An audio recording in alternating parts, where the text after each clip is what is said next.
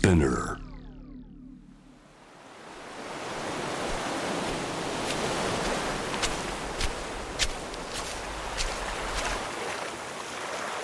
中東と地中海の間に位置する国イスラエル波寄せる浜辺を眺めていると弾けた水しぶきからこの地で暮らす人が想像した短くも壮大な物語が聞こえてきます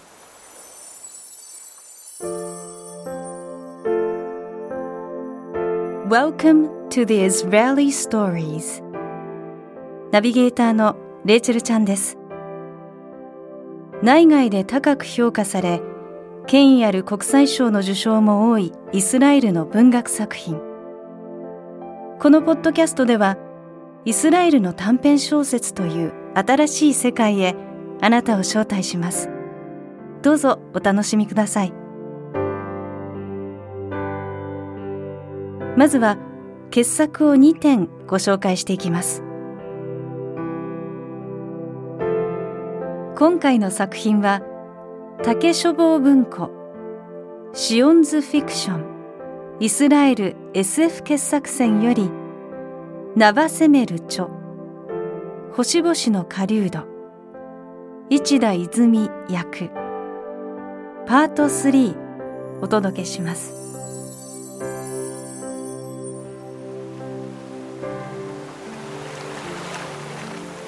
人に触れた水しぶきは肌に溶けあなたの意識に消化されていく。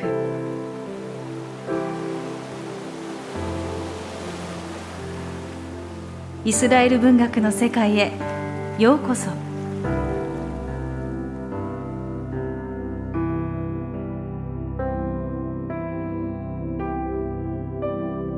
Welcome to the Israeli Stories.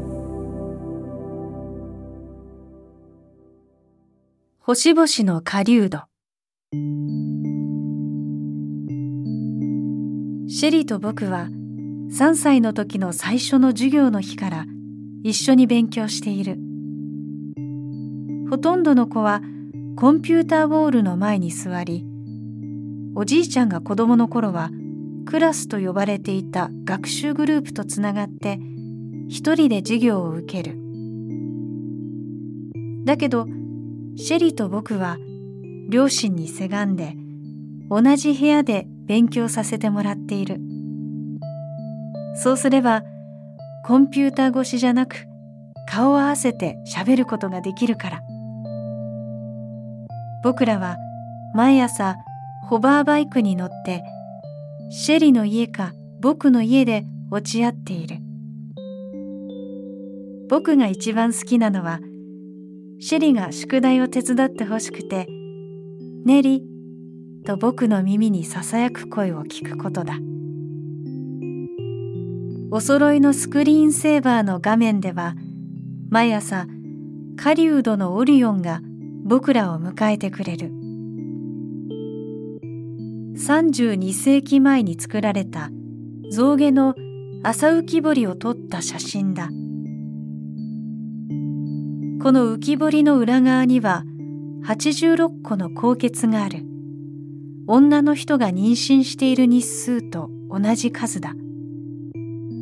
僕はいつか北京天文台にこの朝浮き彫りを見に行って高血を一つ一つ数えるつもりだ。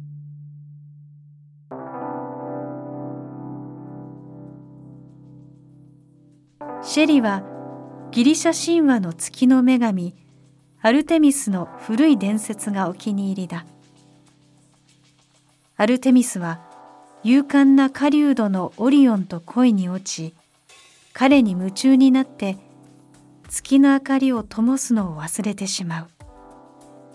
兄さんの太陽神アポロはアルテミスにすごく腹を立てて狩人の命を奪うことにする。アルテミスがオリオンをうっかり矢で射るようにアポロが仕向けたのでオリオンは殺されてしまう。かわいそうなアルテミスは恋人を天空の自分の傍らに置きこうしてオリオンは永遠に生きることになる。ギリシャ神話の時代からオリオンの光は空で一番明るかった。おじいちゃんが子供の頃は地球のどこからでも見えたそうだ。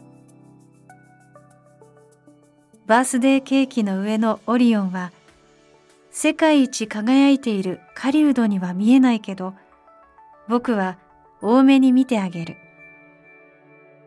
キャンディーを使って何もかも再現するなんて無理な話だから。僕たちはお客が来るのを待っていた。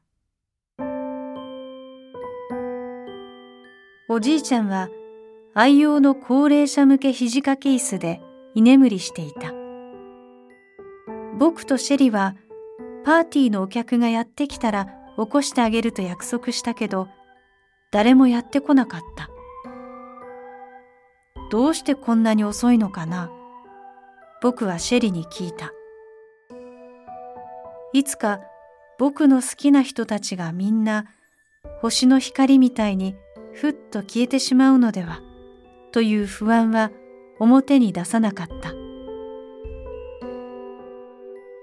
僕は闇の中でも常に居場所を示すための輪光肩パッドを身につけこれも夜にはつけなきゃいけない輪光ヘッドバンドを頭にはめた。そしてシェリとバルコニーに出た。シェリは僕を励まそうとしてくれた。ひょっとして今夜全部の星がまた輝き出そうって決めるかもしれないでしょ？テルアビブの人工海岸から大勢の人がみじろぎする音が聞こえ一斉に祈りを捧げる声も聞こえてきた。そして地上のあらゆる場所に恵みの光をお与えください。海は何も映っていない大理石でできたのっぺりしたテーブルトップみたいでバルコニーから見た部屋の中のバースデーケーキは忘れられた玄武岩の塊のようだった。僕は心の底からがっかりしていた。みんな年に一度の儀式にかまけて僕の誕生日を忘れてしまったんだ。僕とシェリは手すりにもたれちょうど真夜中に灯って強い光で頭上のがらんとした天球に弧を描く天体大用サーチライトを見つめていた。僕は聞いた。ねえシェリー。ひょっとしてどこか別の惑星にも僕たちみたいな子供が二人いて地球はどこに消えてしまったのかと思ってるかな？宇宙はきっと知りたがり屋の子供でいっぱいなはずだとシェリは答えた。たとえ私たちのような姿をしていなくても。エイリアンの子供。そうシェリは言った。にも心はあって。仮に涙を流さずに泣くとしても私たちと同じように寂しくて私たちと同じように幸せでやっぱり大昔の英雄を空の上に見つけてその伝説を語っているの。Welcome to the Israeli Stories